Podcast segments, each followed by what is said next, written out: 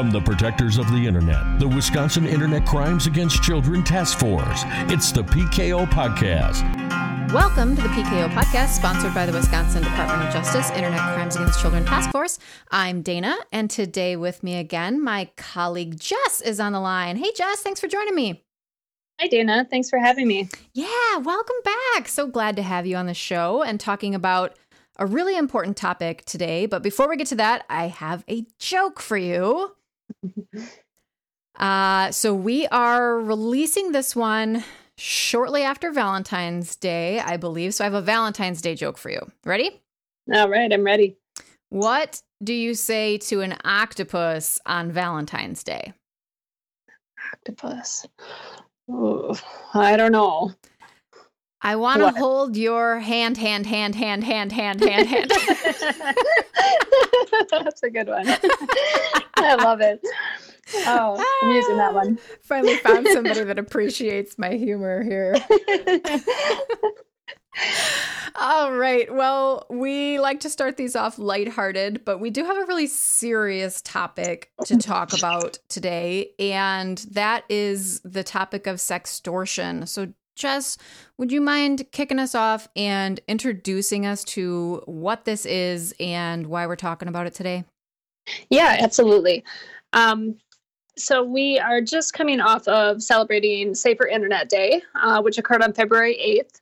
And this is um, a yearly uh, global initiative um, that aims at creating a safer internet uh, for all and kind of creating safe spaces online. Um, and this year, the ICAC focus for Safer Internet Day was sextortion. Um, essentially, we want to start the conversation about this issue and help raise awareness about this form of online abuse. So, by definition, sextortion is an online exploitation crime that's directed toward children in which non physical forms of coercion are used, such as blackmail, for example, to either acquire sexual pictures or content from a child, engage in sex with a child, or obtain money from the child. Um, so, this type of, type of abuse can take on different forms, but it's primarily the threat to expose sexual images in order to make a person do something. Okay. So, kind of what it sounds like it's extortion for sexual content or sexual activity or that type of thing, right? Right. And the scary thing about this is the last couple of years, we have seen this um, in an increasing amount happening with children as victims. Um, do you have information about kind of ages of victims or anything like that? Um, yeah, I mean, this is definitely becoming increasingly common. It's happening to young kids and teens.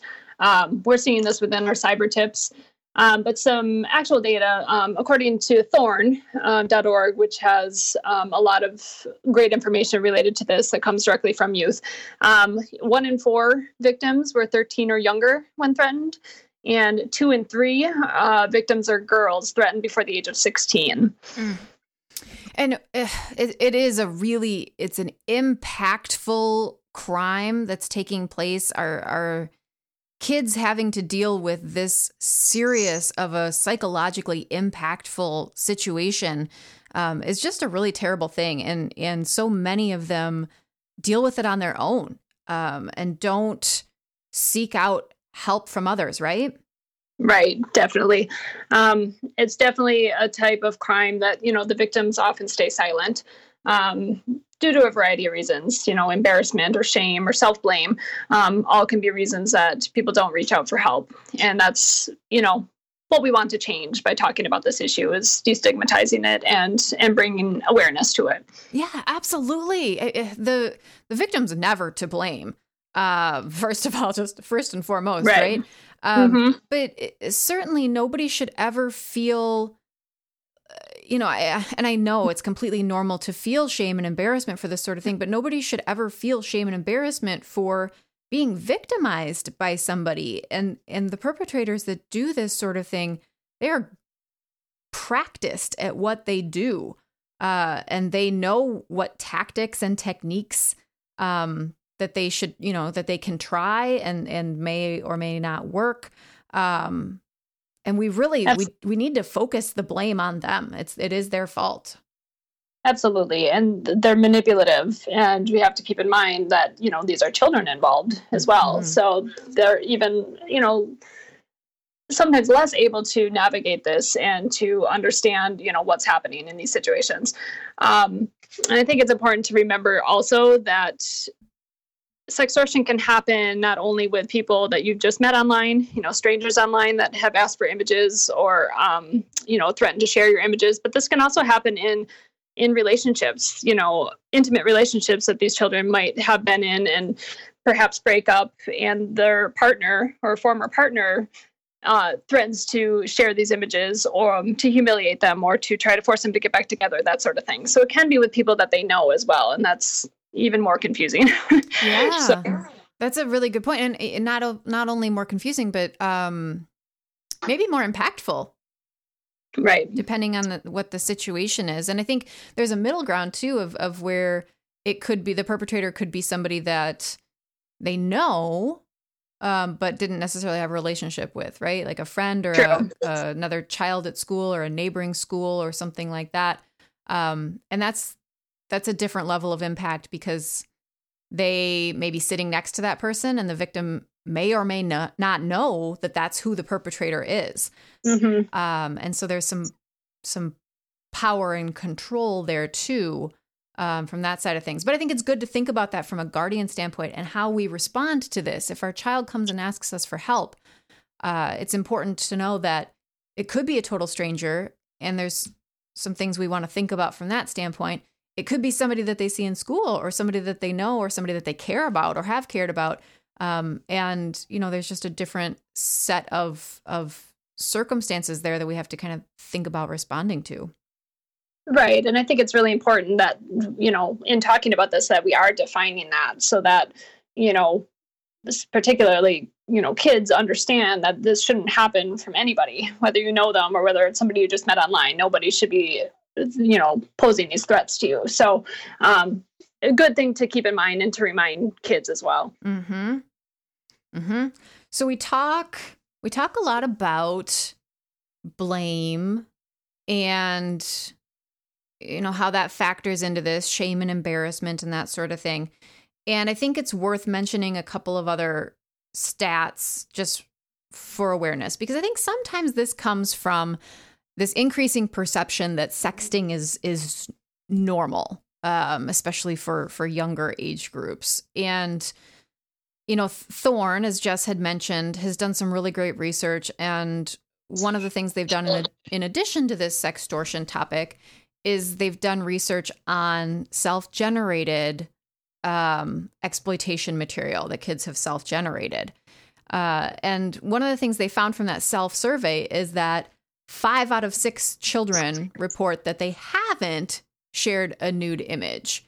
And I think that that's really important for us to remember um, in our messaging that you know it, the perception might be there that this is common but when we're talking to kids we need to be really emphasizing the fact that that it's not common that more kids are saying no or aren't taking place in this or recognize that this is wrong um, and try to kind of really drive that positive messaging yeah i agree um, and i think along those same lines um, whether or not it's more common amongst kids to share nude images, you know, those that have or have made that choice, um, it's still not okay for somebody to take that and then, you know, exploit that. So if, you know, a child has decided to send an image and then somebody is threatening to share that around, it's it's never too late to stop and ask for help and you know to say no absolutely excellent point absolutely and that's a really great message to share too we have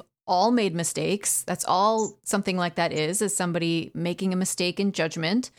And we've all been there and can understand that. And there's never a mistake too big that a child can't come and ask for help. And I think that that's a really great message to hammer home that it does not matter what has happened.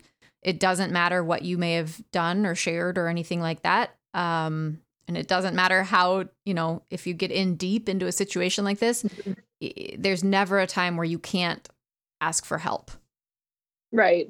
And that and that's really what our goal is with starting a conversation about this and talking about it raising awareness about it. The you know the best way to help stop this is to stop it before it starts. Um, and we do that by destigmatizing this issue and, you know, encouraging people to reach out for help and reach out to their friends or their family um, if this sort of thing happens because there is help out there. There are resources. Definitely. And they've seen that when when a child looks for support asks for help um, that increases reporting to law enforcement exponentially and that's what mm-hmm. we need mm-hmm. to have happen so that that law enforcement can investigate and stop this individual from from that from doing that behavior and from doing that behavior to others as well Right, exactly. Uh, so a lot of really good information, as Jess had mentioned on the Thorn website, thorn.org and stop, stopsextortion.com. Um, really good resource information there, advice for kids, for guardians. Um, they've also got a reporting text line, which I think is awesome for kids as, as a reference. Um, and the other reference or resource that I want to throw out there and share is the cyber tip line through the National Center for Missing and Exploited Children's website. Uh, so you can get to that at missingkids.org. That's a great place to report um, online child exploitation. And we see we see a fair amount of children reporting that they've been victimized on there, right, Jess? Which is awesome. Yeah, exactly. I was just going to say, kids, you know, we got to keep in mind the kids are capable and reminding them and reminding parents to um, to teach everybody how to report either through the actual app itself or through the cyber tip line is super important because um, that's how it gets to law enforcement. So um, yes, definitely keep that in mind. Yeah, empower them to to make those decisions and to be able to report it both through the website and through or through the app and through um, the cyber tip line if that's appropriate. And, you can help them with that, or they can do it on their own. Um, but those are those are really great ways to help them. Um, but we can start the conversation with younger kids too, and should right, Jess? Yes, definitely. Talking to kids early about this stuff is important. Um, these may seem like really grown up topics, um, just like a lot of things that we have to talk to kids about these days, but um, but they are going to encounter it sooner rather than later. So it's important to talk about it early so they know what to do if they ever encounter this situation and have the tools to address that.